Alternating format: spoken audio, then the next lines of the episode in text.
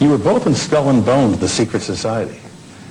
It's so secret we can't talk about it. What does that mean for America?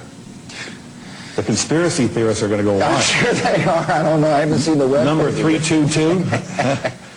I, uh, first of all, he's not the nominee, and uh, but uh, look, I look Are forward. you prepared to lose? No, I'm not going to lose. You both were members of Skull and Bones, a secret society at Yale. What does that tell us? Uh, not much because it's a secret. Is there a secret handshake? Is there a secret code? I wish there were something secret I could manifest. 322, a secret number? Uh, there are all kinds of secrets, Tim, but one thing is not a secret. I disagree with this president's direction that he's taking the country. We can do a better job, and I intend to do it. And we'll be watching. Be safe on the campaign trail. John Kerry, thanks sir. for joining us. And we'll be right back.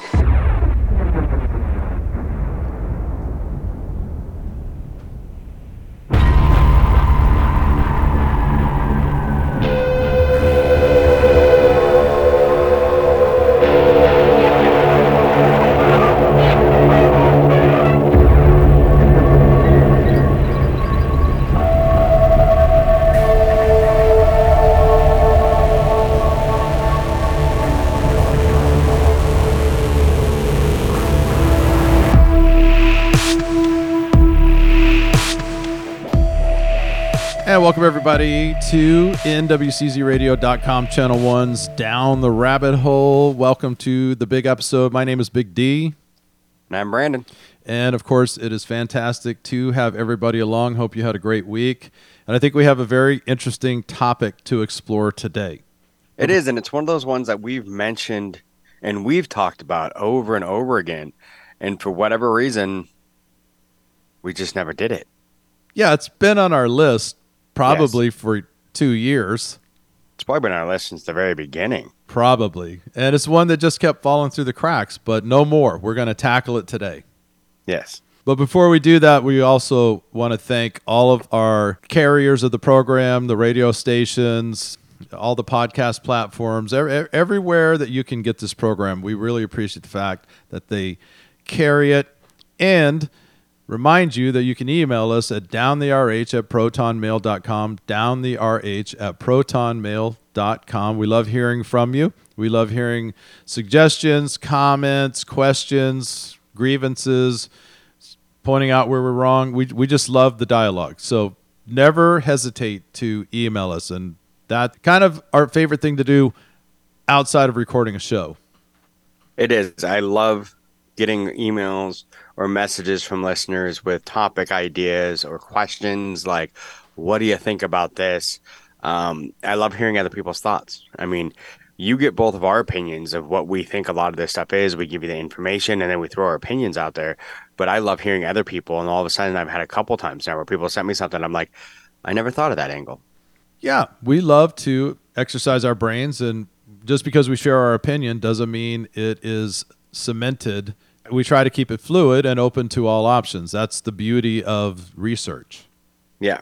I will say the one challenge is, and I don't want this to dissuade anybody, but if you're going to or when you email us about a past episode and you ask for references or you ask us to send you links or so forth, if they're not in the show notes or if they're not showing up, it's a good likelihood A, they've disappeared, or B, we've cleared them off our computer. So you need to be specific. I was listening to this episode about this topic and you talked about this person or this event. Then we can narrow it down because we have over 200 episodes and I don't know how many links and articles and so forth we have in our archives.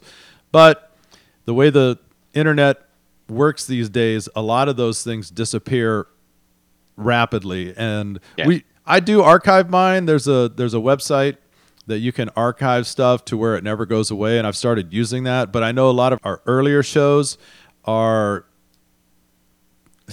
well, let's just say a lot of those videos and links that we referred to are no longer available. At least I can't find them. No, I can't either. There's a lot of. them. I mean, and it's like we mentioned it when we did uh, one episode. I can remember we even talked about how like the videos we were watching were disappearing as soon as we were done watching them. That was the Bill Gates episode. Yes, it was. So anyway, let's get into today's topic and we're going to talk about a a secret society, which is actually a fraternal club. And the interesting thing, in my opinion, about this fraternal club is they are super secret. So secret that I dug hard to find any kind of doctrine statement, any kind of published work by this group, or any any kind of reference from the members, and they are extremely tight-lipped. I don't think they write anything down. And so a lot of what we're going to go on today is by kind of speculation and reports of others who have either been in contact with this group, perhaps were involved, but a lot of it is based on watching those who were members of this group, because that is a published fact, and how they've acted. Yeah. I mean, there's even a, a thing where they talk about how um, people within the group have been instructed that if someone asks you about the group, um, you are supposed to politely check out of the conversation and walk out of the room. We've seen that in real time with George Bush Jr. and John Kerry. They were both asked about this during their pri- uh, presidential run, and Yes. both of them declined and just said, "We're not going to talk about. I can't talk about it." Yeah. So That's a secret. That's, Yeah. That's pretty much all they said. That's pretty much it. And they were both a part of the same fraternal order. So, the, what we're talking about today is the infamous Skull and Bones. And Skull and Bones is based out of one singular university. So, when we say it's a fraternal order, it's actually only at one school. Yes. This, this isn't something you can join at your local university or, or even any other Ivy League school. It's Yale exclusive. Yep. You have to be a member of Yale, and they only induct 15 people every year, and it's 15 juniors. Yeah, and I tried to look into that because I found that interesting. A, what's the significance of 15? And B, why are they juniors? Like what they're only good for 2 years basically. I, and I'm not sure on that. I, it was one of those things, and I, it may come back to the like its founding, because I know the very first year there was only 15 members, and maybe they just decided that's all they're going to have every year. But for whatever reason, they chose 15, and for the juniors, I don't know. And for a long time it was male only. Yes, I- in recent history, they have started allowing females in. If you look at the history of this society, and we, we're we're going to, but as far as who's chosen and how are they chosen, which is an obvious question, according to several articles that I read, they chose people who were the elite of the elite as far as athletes, newspaper editors, and leaders of student organizations or wealthy, super wealthy kids of wealthy families.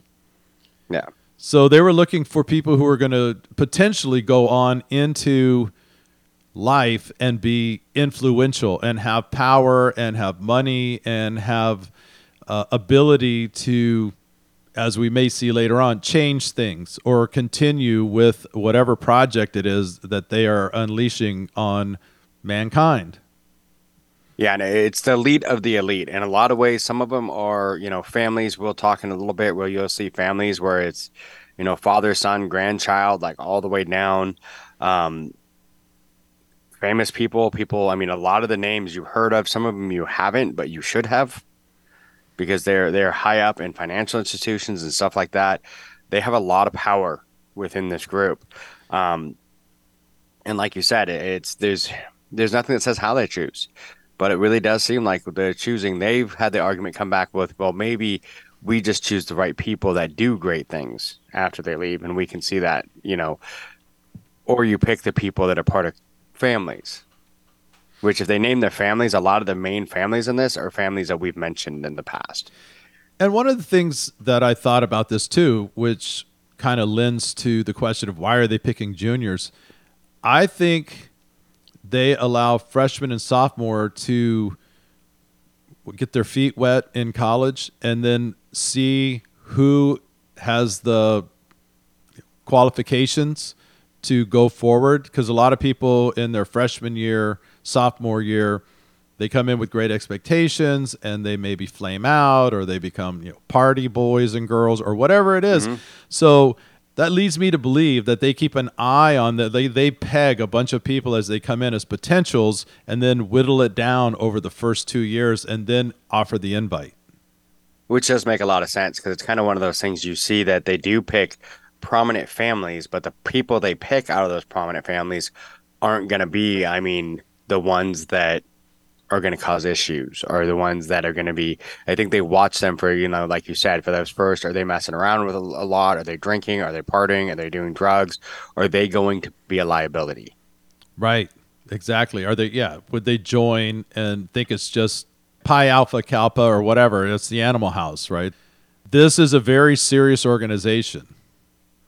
yes In fact, one of the lines in an article I read, this was from 2015, it says this elite roster, talking about all the members of the Skull and Bones, coupled with its persistent secrecy, has bred intense speculation about the group's power to determine world events.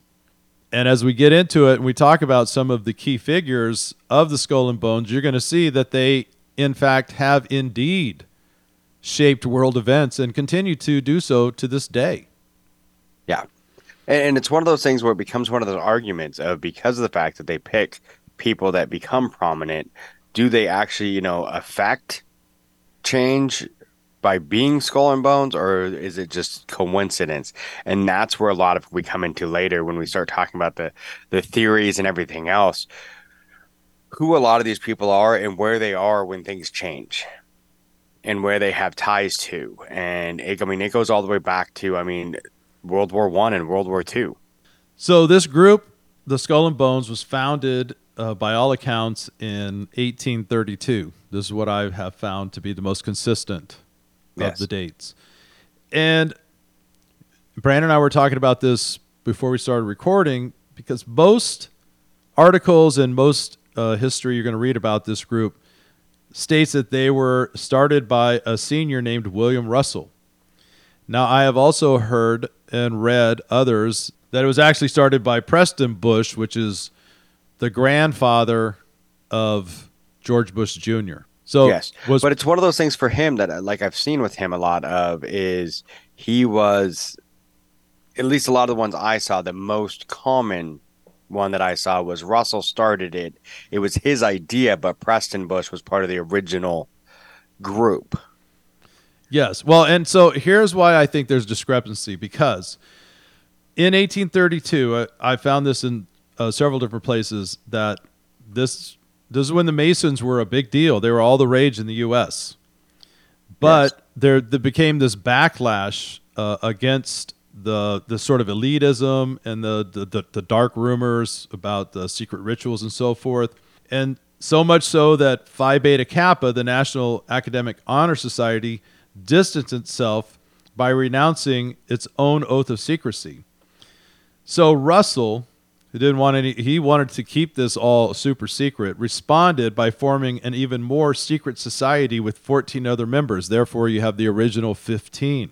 Mm-hmm. And he called it the Eulogian Club, after the Greek goddess of eloquence. The Eulogians adopted as their symbol a foreboding death head, and the skull and bones eventually became the society's name.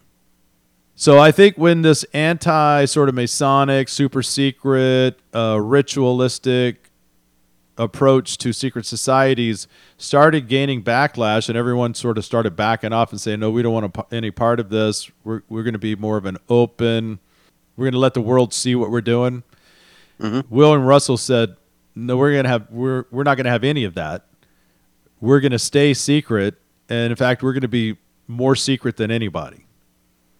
Well, and there's some to think that um, the other thing they think too is that he was he was originally part of uh, what is it, Pi Beta Kappa, Yes, I think it was, who was a big, who was a fraternal order that was you know a frat um, that was very secretive, had a lot of secret stuff, and they were forced to by the fratern or by the the the college to show everything and get rid of all their secrets and to write who was their members were And so because they did that, he in turn started, you know, the the skull and bones and then went, No, we are going super secret.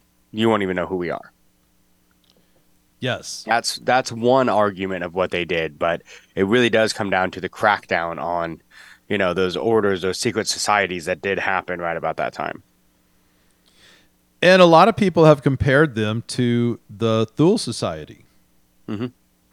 which we've talked about before. The Thule Society was a group that inspired the uh, Nazi occult mysticism and Nazi ideology. The Thule Society uh, was actually practiced by Adolf Hitler. And a lot of people believe, and I think there's some good evidence to it, that members of the Skull and Bones who went on into banking were funding, helping fund Nazi Germany.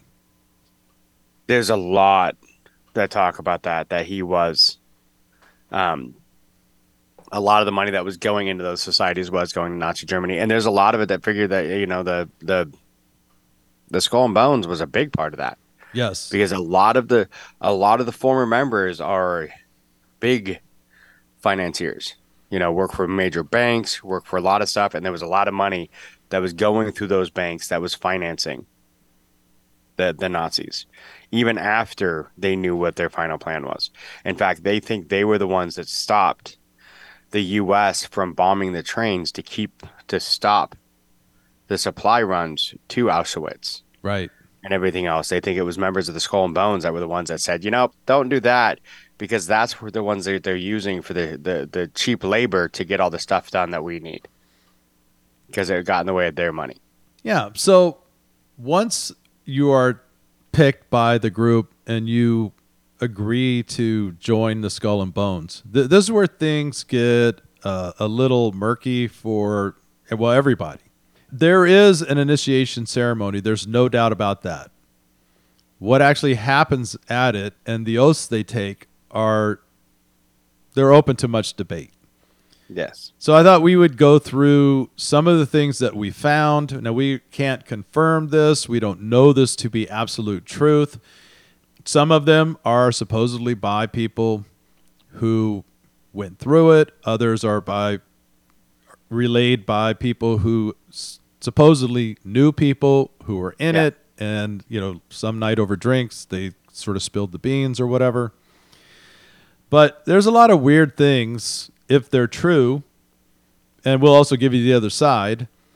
But there's a lot of weird things that supposedly happen when they go through this initiation and oath ceremony. One of the things is that, as far as the oath goes, that they must obey to the rules of their superiors, and the society becomes a priority over everything.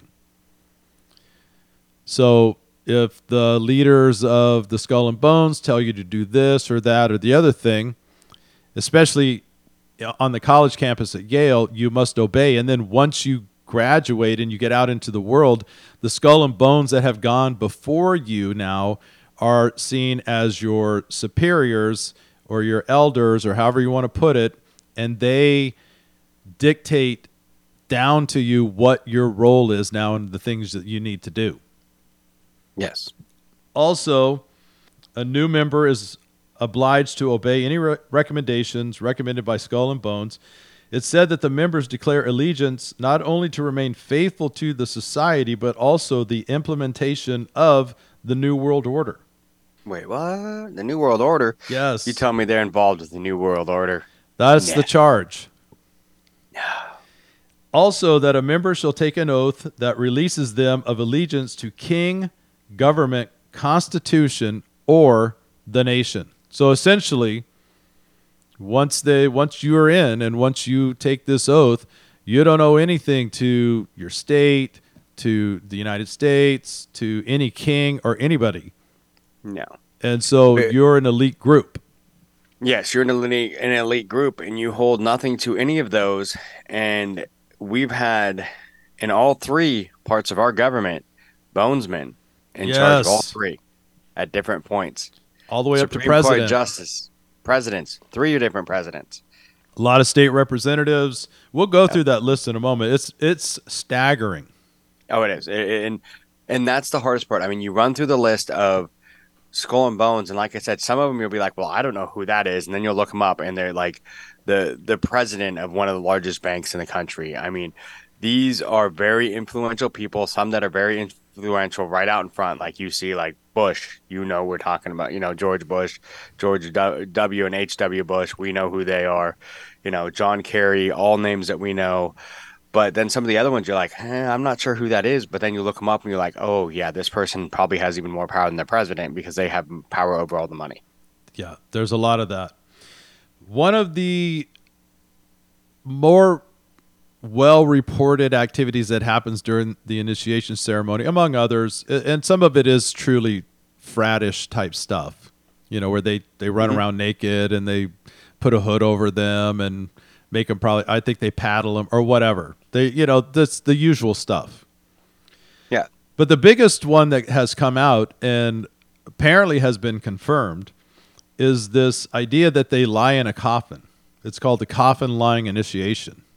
And what this does is requires the candidate to lie down in the coffin wearing no clothes. And so this is a little sensitive.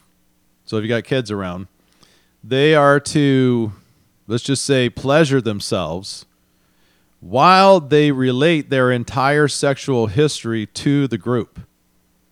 And so that's one of the ones that's actually debated quite a bit is the the pleasuring part, the the telling them all their sexual history. That has actually been very well Docu- like confirmed Yes. repeatedly. The they're not sure about that, which I mean, whatever. The coffin part, yeah, because a lot of people say it, um, almost all the rituals, as far as anybody knows, are very much oriented around birth or death and rebirth. Yes. In fact, one of the original like names that they go by is the Brotherhood of Death. So they are considered, you know, death and rebirth is a huge part of it, and that's where the coffin comes in. So really, if it is, I can see the idea of the coffin. I can see all of that. The pleasuring yourself, that's a little weird, but you know, And I don't know that they do that. I just I've read it so Yes. many times, and maybe it was just a rumor that got out of control. I don't know. I mean, it, it reminds me of the whole the whole like thing you hear about frat parties and doing the ookie cookie. So, Right, right. And if you don't know what the ookie cookie is, don't don't look it up. Just saying. Another thing that's interesting about this group is they have a lot of artifacts that they hang on to. And one of the more famous ones, supposedly, is they have the skull of Geronimo, the Indian, the Apache Indian. And that's because there's one thing that there's been a lot of debates on some of the stuff that they're supposed to do as part of the initiation. Yes. Um, and it's a lot of people believe that Pres it was Prescott, right? Yes. Yeah, Prescott Bush. That part of his initiation, he actually disturbed Geronimo's tomb and stole the skull. Yeah, and I've been to Fort Sill, Oklahoma, which is where Geronimo is buried. And I asked them if his skull was there, and they wouldn't tell me. Well, there there's documentation that Geronimo's family sued him and sued the skulls for claiming that they have it. So that kind of gives a little credence to it. That hey, if the the family's suing you, um, yeah, might mean that they actually have it. And there's also a lot of debate and speculation as to what they do with the skull because the skull is there because one of the things is, is when you become an initiate, when you join the group, you're supposed to either go steal or bring something of historical, artifactual value to the group, and then they store it in this building they call the tomb. And it be and it also becomes part of this initiation rite because the all these things are looking down upon this group and they're supposed to bring wisdom and power and whatever. And it could all just be you know hokey college mumbo jumbo but that's the idea behind it. Yes. according to one report it says there are speculation that jo- Geronimo's skull would appear during night initiations boldly staring at the future rulers I like how they say future rulers. Yes, that was the key to me. But uh, the other one was like, are they talking like is it an apparition or did they bring it out? I, it wasn't very clear. There's a lot in this that isn't very clear, and I think that's one thing, like we mentioned right at the very beginning. It's a lot of this is speculation because trying to get this is one of the most tight-lipped secret societies out there, and I, and it's one of those things. I think that's the hardest part with some of this. As humans, we fill in the blanks. So I did look into, uh, I dug a little more into this uh, pleasuring yourself thing because I'm just wondering why, why were they doing this? What was the big deal about this? Here's something I found, and I again, take it for what it's worth. It says that each member of the society, including Bush Sr. and George W. Bush, sacrificed or sold themselves to this group by uh, demeaning themselves doing this. And that this is required in a coffin in front of all the other members. And you're supposed to swear allegiance to the group, or and some say the devil or whoever, while holding the, a skull, which they claim would be the one from Geronimo. Using a coffin ritual to symbolize rebirth, as does the skull and bones, is typically, uh, according to this article, satanic. They go on to say Hitler believed that he was born again by this very ritual, and claims in this article it claims that this is a very common thing in most occult societies. Now, I will have to say I've done a lot of study in the occult. I've heard of lots of weird things. I have not heard of this thing. One of these days, I'll go down the, the, the idea of the magic rituals and all that stuff. Magic rituals, this pops up a lot. Does it? Um, it does. If you go into magical rituals, a lot of magical rituals involve bodily fluids. okay. Well, there. I did not know that. So once we get into which we've talked about, we're probably going to talk about um, our, our good friend Cr- Crowley. Um, once we talk about him, it does go. There is a lot of ritual and stuff like that with the magic that does do. A, there is a lot of bodily fluids involved in it. So I, I did Yeah, know is that, in sex magic that happens, and I think probably when I study quote the occult, I'm look I study more, or at least have in the past, more the doctrinal side of things. Mm-hmm. You know, like their actual like their beliefs, not so much their practices. So that's probably where I was lacking on that. Probably, and there is a lot of it. like I said, I've been because I've been getting ready for us to do an episode on Crowley eventually, um, and I've done a lot of research on the the magical, like the physical manifestation of the magic, and there is a lot of a lot of that. Yeah. So here are some claims about this group. So once you get in it, you're trained by them. You go through the initiation ceremony, whatever that might be. Because I, I, and I just for fairness, I want to say I've read other articles that say that's put out there by them as sort of this false flag kind of fake story, and that what actually happens is mostly goofy frat stuff. Yeah, But they And allow the that- that Yeah, they allow that to leak out to add to the mystique. That's the other side of the coin.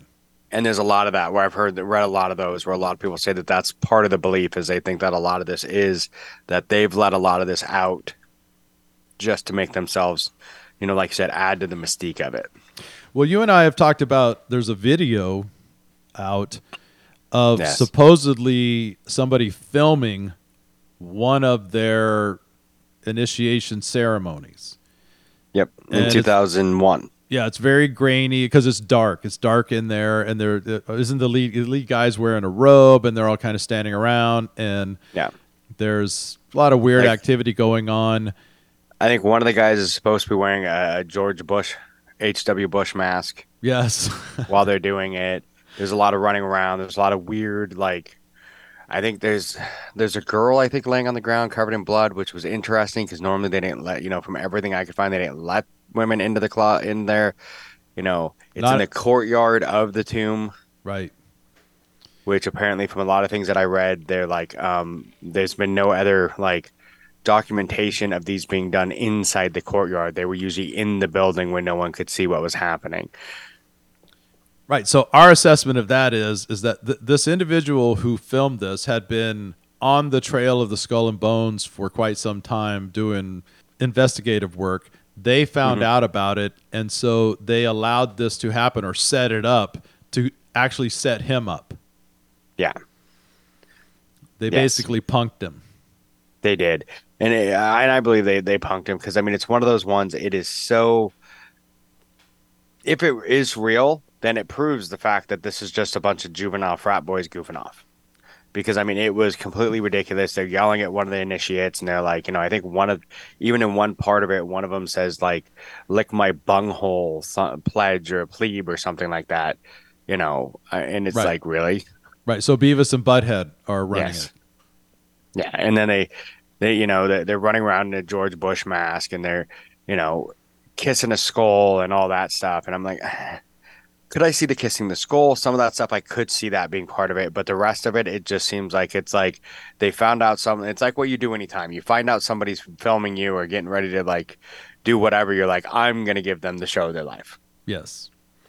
Because there's also another video, it's a very popular video if you look it up, where there's uh, a group of people standing outside of the tomb, which is where the skull and bones meet and where they have their ceremonies and so forth. And they're recording a supposedly a ceremony going on, and you can hear all kind of screaming and wailing and uh, weird sounds coming out. And I, to me, that seems made up as well. Yeah, it, does. I mean, I've heard of a few things where they might hear a few things from there, but when they get that far, I mean, it's over the top. Because if this is what was really happening, and I mean, if in, I mean, it's only pledged once a year. We've had cell phone cameras and everything else for how long now, and not one person has been able to get another video. It was just that one time the one guy was able to find the perfect spot on a building to see into the courtyard. Is that building and that spot to climb up there not there anymore? because I'm thinking, eh, I'm I'm just guessing, but I would assume because this is such a super secret group and they're very very serious about what they do and who they pick and and how they operate that during their initiation ceremony and during all these things that they want to keep secret they have people walking around the perimeter it's not that big of a building No. you know, or on the lookout or watching for people. And even those who might say, sure, I'll join your group, uh, but they've been paid off by, let's say, Alex Jones or some investigative TV show. They're going to pay him a bunch of money and they try to sneak a phone in or something. I just, obviously, it hasn't happened. And I think that they keep a tight lock on any and all information that goes out, including what they let out to allow people to theorize about what's going on in there. Yeah. And the one thing a lot of people don't think so, think about too is from most stuff I can read, this isn't something like you go to their website and put your name on a waiting list to like get chat get have them come say yes or no you're in the group. They they call it tap day where they just walk up and they're gonna tap you on the shoulder and basically say, Come here, be here at seven o'clock tonight, you know, whatever, and they be and become initiated. Also, from what I've read, most people at the school at Yale don't even truly know who are in the skull and bones. They keep it that secret. Yeah. I mean, You're not supposed to like go in, even walk into the building while there's somebody around that could witness. Right. I mean, I'm sure there's. It's not that big of a school, so I'm sure there are speculations and guesses going on. But but they don't wear uh, a ring. They don't wear a certain necktie or have any kind of outside. There's there's no secret handshake that I've ever seen. So they keep everything really under wraps. They do. They they keep everything very under wraps. And they say on they they believe there's never been more than like 800 s- bonesmen alive at one time. Yes, I did run across that as well. That's staggering as well. Th- seeing how much power and sway that they have in the world, that that small of a group alive at any one time could dictate a lot of the things that they do mm-hmm. as they do. Yes. Speaking of, some claim that the group were behind the Kennedy assassin- assassination. Uh, others say they were responsible for creating the nuclear bomb.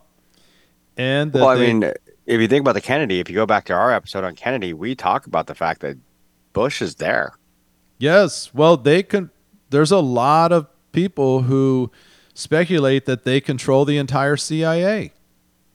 I mean, and at that time, he wasn't part of the CIA, even though there's a document that says that Bush, as a representative of the CIA, George Bush, was, and we, I think we talked about it, that they say that, oh, there was a different George Bush that worked at the CIA at that time. Yeah, and that doesn't work because there are there are photographs of a very young George Bush on the scene.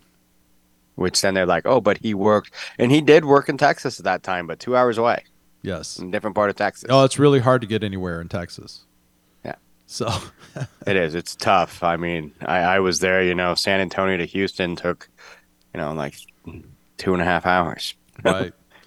Uh, at different points throughout history, members of the Skull and Bones have con- controlled the fortunes over the or of the Rockefellers, Mhm. the Carnegies, and the Fords. Yeah. They've also had members rise through the ranks and obtain high offices in the Council on Foreign Relations. They have been part of powerful media corporations such as Time. And of course, we've mentioned this. We've had three presidents that were of the Skull and Bones, and we know of another that ran. That's Kerry. And there may have been others through through um, throughout time that we don't know about. Well, I, I mean, really, the original, you know, members of the group, you know, were their kids, two of them, because you have Prescott that was a member, you know, oh, and actually, actually, he was a member later, wasn't he? But Prescott was a member, and so was Alphonso Taft, was one of the original, Yes. who was a U.S. Attorney General, Secretary of War, and the father of William Taft, who was a ta- bonesman as well, and a president. One thing that a lot of people don't know about is the Russell Trust Association. And well, that sounds great. You know, they give money. They're they're philanthropic, which makes them amazing. yes, but do you? When was the last time you ever heard of the Russell Trust Association? Never. No, it's the business name for the Skull and Bones Society. Yeah.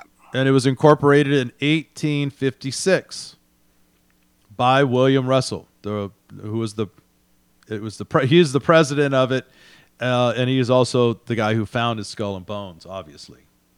Yes. And in 1943, by a special act of the Connecticut State Legislature, its trustees were granted an exemption from filing corporate reports with the Secretary of the State, which is normally a requirement. So they don't have to report anything. No.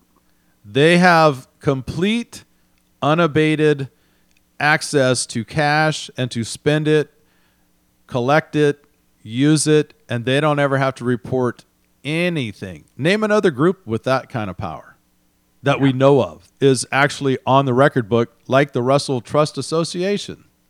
It's crazy. That is crazy. Uh, they do have to file for taxes, however, so they have to report, you know, ultimate amounts and so forth. But as far as like itemizing and so forth, they don't have to do that. According to this, the business and political network of the Skull and Bones was uh, there's a the expose on it by the Hoover Institution, which is they do really good work. They engage in quote educational programs, structured programs of intellectual inquiry, sensitivity training, and personal development for students of Yale University focusing on topics of intellectual, political, or cultural importance. Some of the recent topics that they've been homing in on were homeland security, corporate governments, and the U.S. international relations.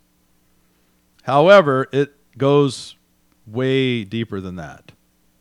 And we may have to do an entire show just on the Russell Trust Association. They were in charge of the Carn- Carnegie money for a long time. Makes sense. So these guys somehow got in charge of all these wealthy, wealthy people money. And again, we've talked about this many times. We're philanthropic. We do really good things. We educate people. We put on these programs. Meanwhile, there are verifiable records that they have funded wars. They've funded countries who were involved in being overrun and overtaken by a, a coup, different governments, or so forth. They helped fund Germany. And they've done all kind of crazy things. Yeah. They've done yeah, they've done crazy things and they use the money and if you it's like we say with anything and we say all the time, follow the money. Follow the money. And if you follow the money on some of the things that they that they've done, that they've funded, that they've helped, you know, like I said, they were making hand over fist if you look at the money on where that money went to the you know to the Nazi organizations and a lot of that. But at the same time, if you go back to the Cold War, they were funding the, the Russians and the Americans because they believe in conflict. Peace is made out of conflict, which we've talked about before, North, you know, New World Order and everything else. Conflict is what drives the world. And You it also brings in it brings in piles of cash to them. Yep. You only get change out of conflict because look at you know, dear, how many wars did we get into when the Bushes were in the office? Were in office. Eight. Oh, tons. Yes, plenty. And there's skirmishes that we we don't even really count. Yeah. And, And, one thing I then there's a gonna lot of there's a lot of chart. There's a lot of people. We've never done this that believe they allowed 9/11 to happen and possibly even orchestrated it. Yeah, there's a lot of people that believe that because they really do believe in the fact that conflict creates change. That if you want change, you have to have conflict. So if you have a you have to have a thesis and antithesis to make change. So A lot of people believe that they were the ones behind putting the Manhattan Project together. Mm-hmm. a lot of And there's some pretty good proof to that, actually. I and actually, one thing I was in- going to point out, since we've mentioned it before, Prescott Bush actually did not join the join until 1917. yeah, so he wasn't one of the original. And maybe it's because he was one of the more influential members, I guess. is- Yeah. Is, why, and it really took off Because I him. kept thinking about that, and I'm like, it doesn't work. If it started in 1832 and Prescott Bush is the the George H. W. Bush's dad, it just the math didn't work. Yeah. So yeah, Prescott didn't start until 1917. Yeah. So I think But- maybe a lot of people attribute the popularity rise. and the rise, yes, to him. The the rise to him because he has it. I mean, if you he's another one. I mean, just the Bush family and all, but I mean Prescott Bush. I mean, there's something funky about that guy. Oh yeah. I found this interesting. This goes into a bit of their secrecy. Says when new members officially join Skull and Bones, they take on a new name that their fellow bonesmen will know them as for the rest of their lives. Some bonesmen actually pass down their nicknames to younger recruits, like Lewis Lapham from Harper's Magazine did with his nickname uh, Sancho Panza when he passed it to Tex McCrary, who was a PR specialist. Uh, bonesmen who were the most sexually active also received the nickname Magog, and anyone who was a varsity football captain was known as Boaz. Some bonesmen are allowed to choose their own nicknames. Allegedly, George W. Bush was one of these lucky devils because he couldn't think of anything, and his fellow bonesmen referred to him as temporary, and the name stuck. So they all get new names, which, like you said, is part of this sort of death and resurrection kind of thing. Also, one of the most interesting things about Skull and Bones is that no one in the organization even talks about it. They live with it. So basically, if you ask anybody about them being in the Skull of Bones, according to this, the members' dedication to secrecy is so ingrained that the mere mention of the phrase skull and bones will clear the room of anyone who's been inducted. Or at least Yep. that's the rumor. And like I said, that's supposed to from everything I read, that was what's supposed to happen. They're supposed to just leave. According to Esquire writer Ron Rosenbaum, there's a room inside the tomb that is covered in license plates from across the country.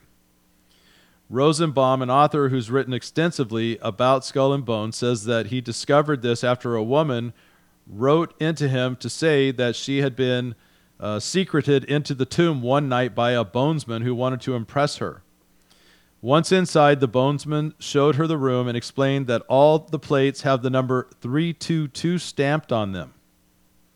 Bones members are supposed to confiscate any license plate they find with the sacred numbers 322 on it for safekeeping in the room of license plates.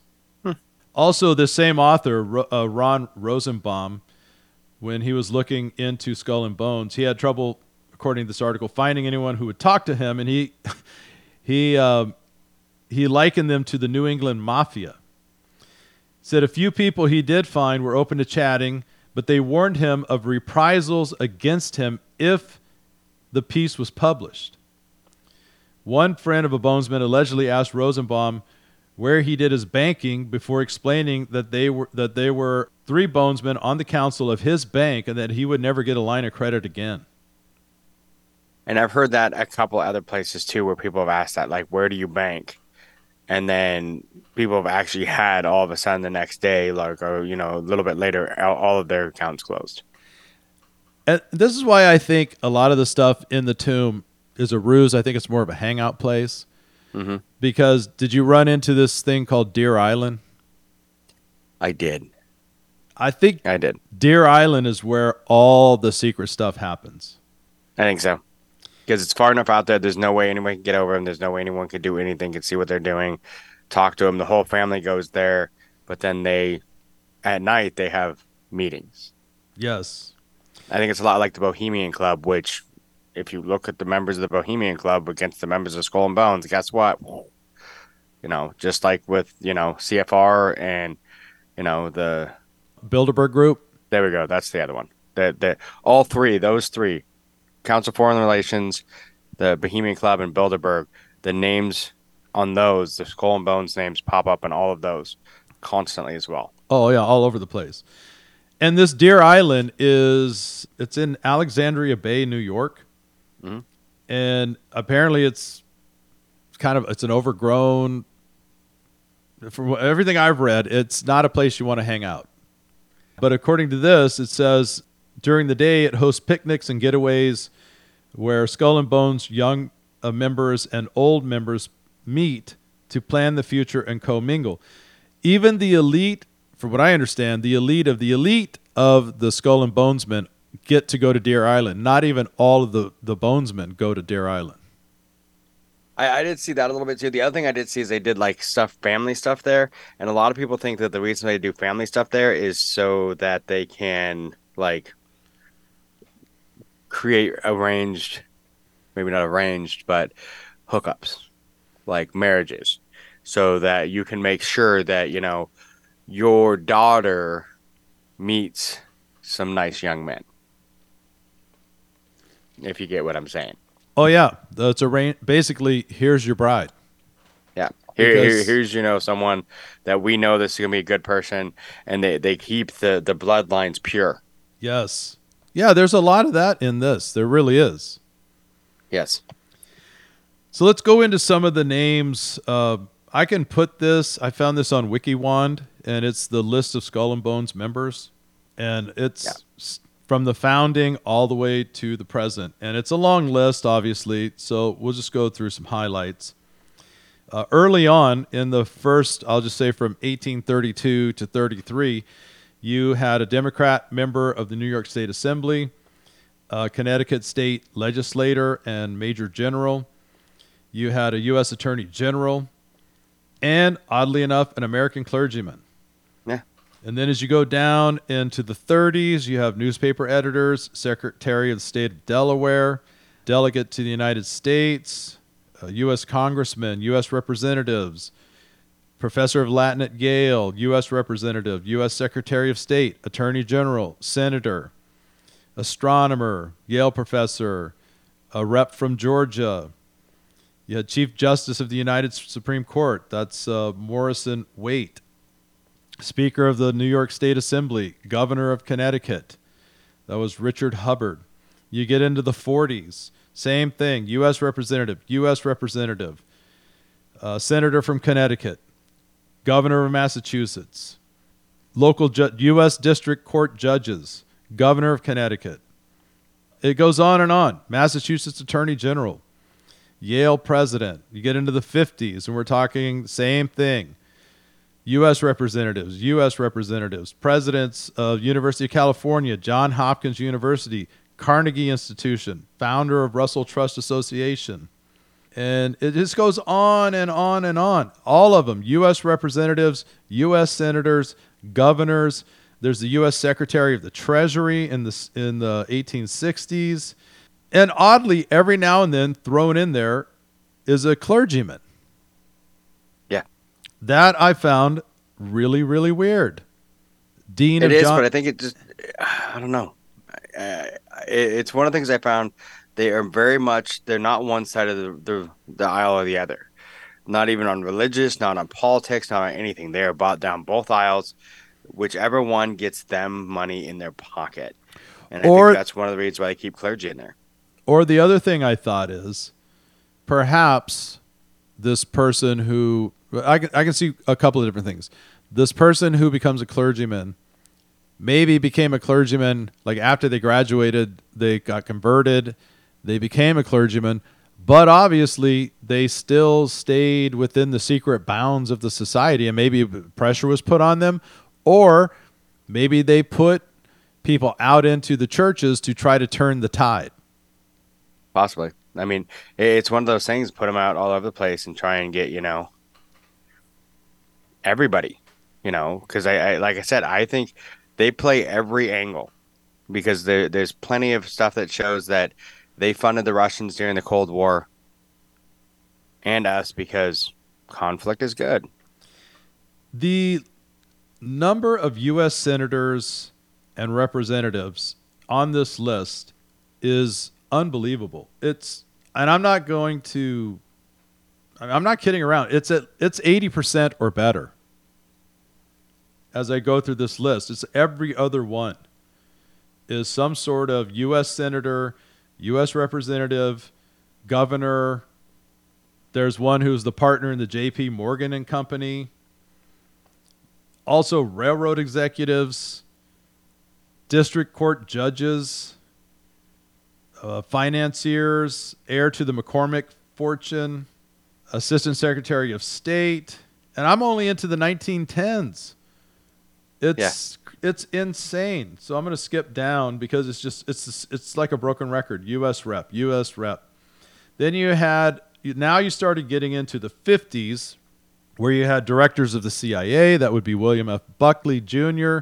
He also founded the National Review. You had the banker and president of the United States Trust Corporation.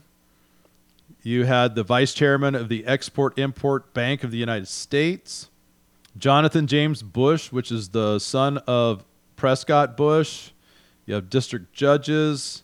You even had a couple of Olympic medal swimmers, John Marshall and James McLane. U.S. ambassador to Hungary. I'm going down through this. Uh, famous tennis player Eugene Scott, William Hamilton, New Yorker cartoonist, governor of Oklahoma uh, was David Boren. The founder of FedEx, Frederick Smith.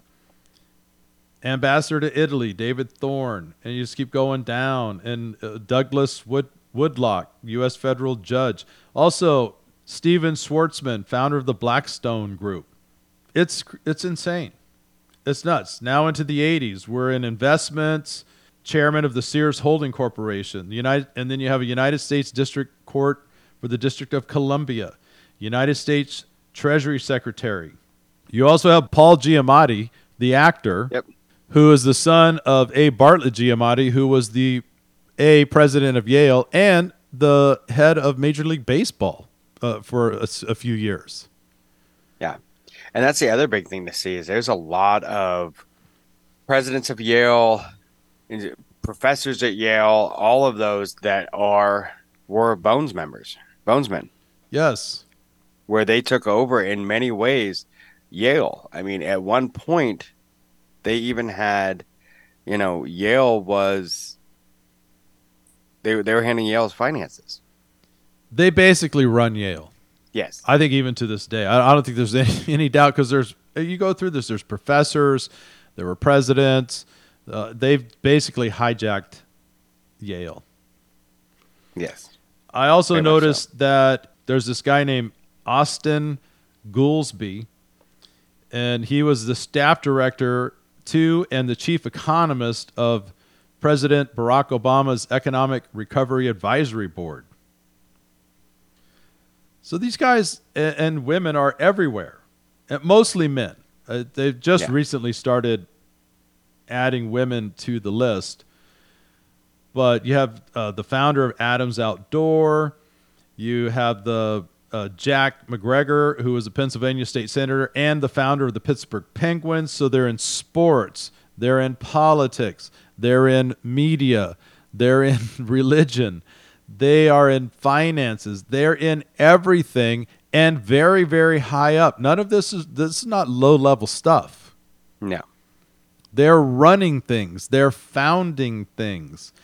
And it is truly amazing that a group that started way back there with 15 individuals, 15 guys in college, have gone on to be so influential. And this leads to the theory that they are either linked at the hip, they take directions from, or they are saddled up to the ultimate group, which is the Illuminati. There is, and there's some people that actually think that Illuminati had a big had a say in them becoming uh, an organization that they are a sister program to the Illuminati, because Russell, the guy who started them, had studied abroad the year before in Germany, and they think he may have ran into the Illuminati over there and started a sister program. It's very possible because they have a lot of the same goals, obviously, through how they do their business, how they conduct their business, and how they pick where they are going to put people into key positions. Yes. So, this was an article from The Week.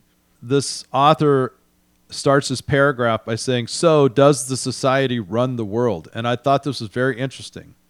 This author says, Not quite. It's true that bonesmen have occupied top tier positions at an impressive array of powerful institutions like the CIA, Council on Foreign Relations, Morgan Stanley, Rockefeller Foundation, and the Federal Reserve.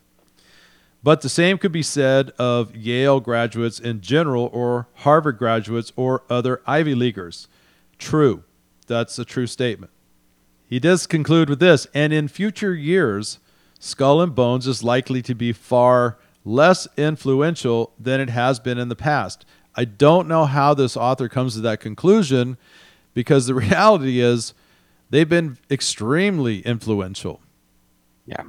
And it doesn't seem to me as if they're slowing down anytime soon. Now, I could say maybe because a whole lot of attention have come to them and people are sort of on to them and especially like I said during the presidential race between Bush Jr. and Kerry, where they were both asked on national TV about it, and they skirted it and hid in the corner like a scared mouse. Then a lot of people said, Whoa, maybe there's something to this. Yeah. So perhaps they are either going back, like maybe they got a little too big for their britches, and yeah, yeah, this is who we are, and we, we can't tell you everything, but you know, a lot of that stuff's true. Uh, maybe they're having to scale back and go sort of more into secrecy again. And I think that might be it. I think what it was, I think Kerry and Bush, when they ran against each other, it put them too much into the light, where all of a sudden, you know, who are these people? And everybody's trying to figure out who they are. They're getting, you know, all sorts of people where they've been hidden in the shadows where people kind of knew they were there, but it's like, eh, you know, that's just the Skull and Bones guys. Now all of a sudden they're out in the light. They're making a video game called Skull and Bones. There's multiple movies now made that are based off the the theories and everything of Skull and Bones, and they're kind of like, okay, I think we're too hot right now. We need to step back let the let everything die down and then we'll you know and just do everything from the shadows like we're used to I think there's a good possibility of that. Yeah. I, or they're still there. They're just shopping out their deeds. You know, like they make a phone call. Yeah. And say, you're going to do this. And you, it's not going to come back to us. It might even be an anonymous call with some sort of secret message or code that you know who's calling. But it's a fascinating group. It really is. Because they're so secretive, it lends itself to all of these theories. And there are a, a lot of people who blame the Bay of Pigs fiasco on these guys, also Vietnam. And again, I don't know that you can pin every negative thing in the United States on them, but I think there are certain events, such as the Kennedy assassination and 9 11 and the Manhattan Project. I think those are pretty well documented. Yeah. I mean, it's pretty well documented, but it's one of those things where it comes back to of was it was it skull and bones or does it just happen to be that Skull and Bones, because their people are so influential and would be in charge of things, they just happen to be involved. And that's where they keep coming back. And I keep getting a lot of people that are like, oh, well, look at this. There's this huge fiasco. And one of the people that was involved in the planning and everything else that made it go bad was a member of the Skull and Bones. And it's like, That's a lot But, of you know- victim of circumstances, though. There are. It's a lot of coincidences, and when there's that many coincidences, you start questioning. I'm just saying that's the other side of the coin that I Sure. keep seeing on a lot of things, where they're saying, "Oh, it's just because they pick such influential people that will end up being there. It just happens to be." But we b- know that they're supposed to be more into the skull and bones comes first. Yes. Bones, family, like everything else next, and bones is before even family. Yeah, it's before So- everything. You're basically.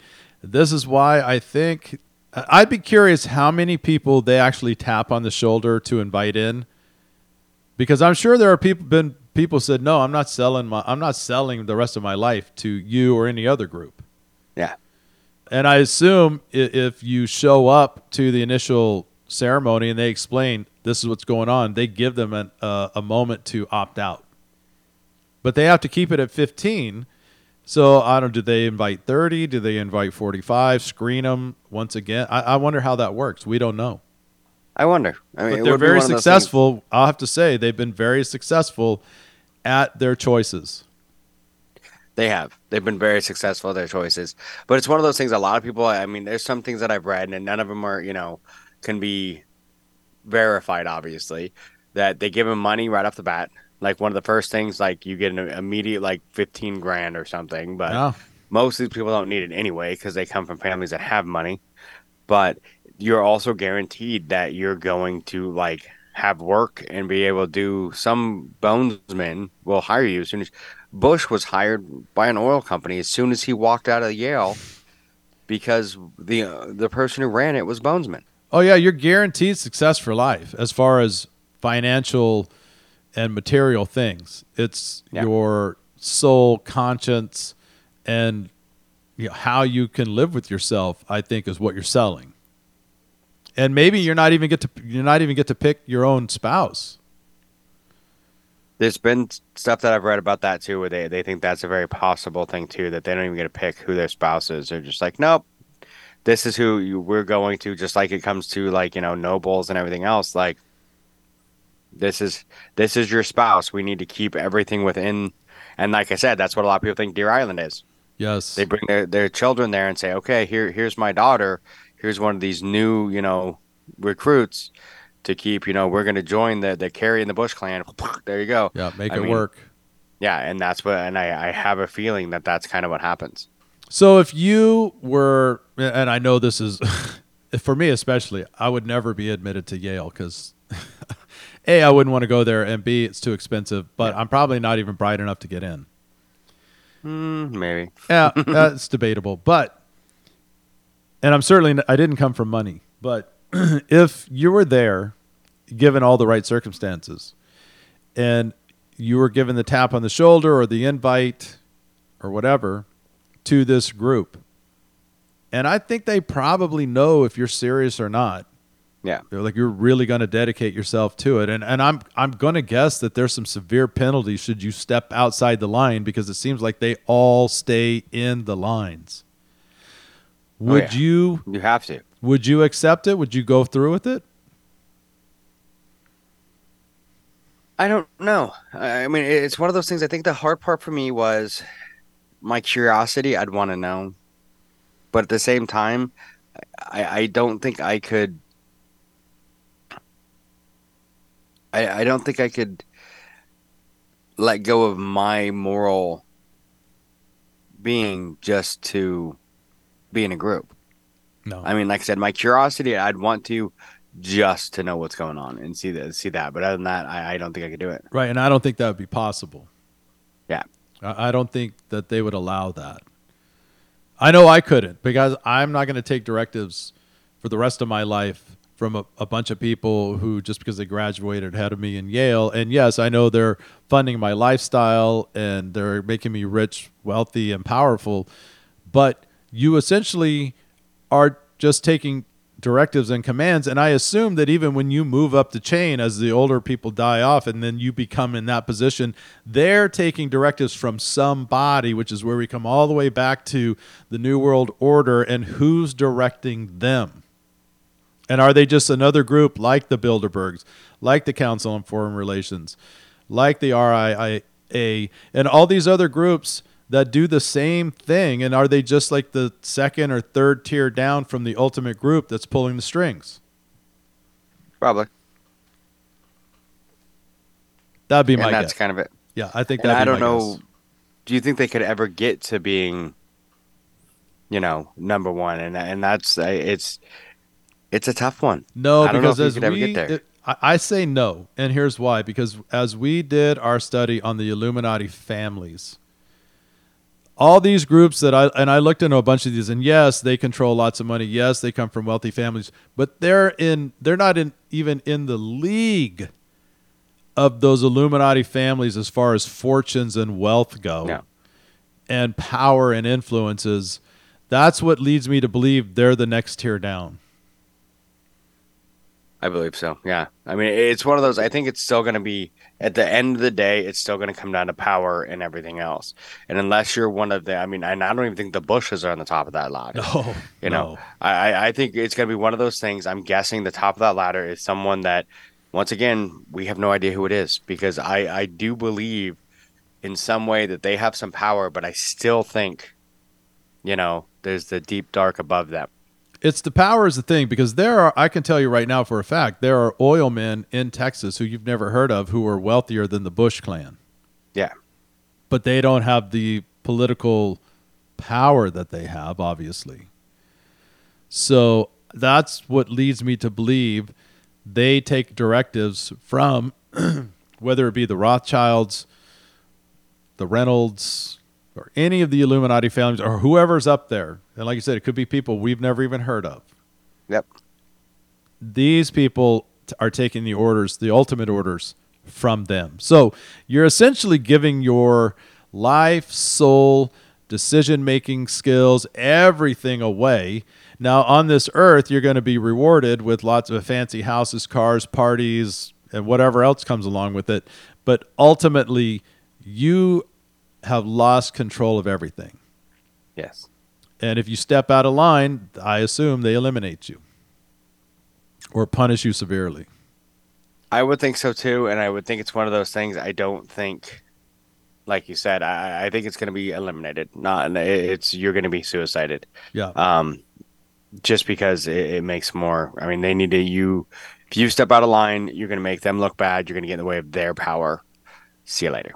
Oh yeah, and if if you know too much, just write a tell-all book or a blog or whatever, and that would expose the whole thing. So they have to keep Yep. it tight wrapped, which is why it's not a very big group. Yeah. So anyway, well that's it for Skull and Bones. We encourage you to if you're interested in this, go down that rabbit hole, research some more. There's still a lot more out there.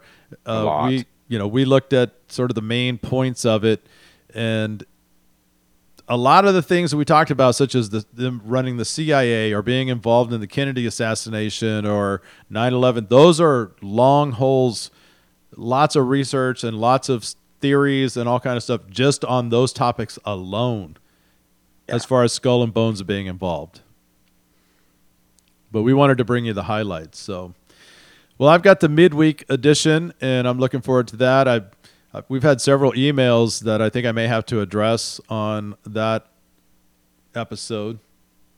I think I'm going to be looking into some of the things that are going on right now because the last two episodes I had Ralph Epperson on, and I haven't re- really been able to present anything. And there's a lot of stuff going on right now that are quite interesting that relate to a lot of what we talk about. Yeah. There's a lot. And we will be back next week. And so email us down the RH at protonmail.com, down the RH at protonmail.com. In the meantime, everybody, have a wonderful week. I'm Big D.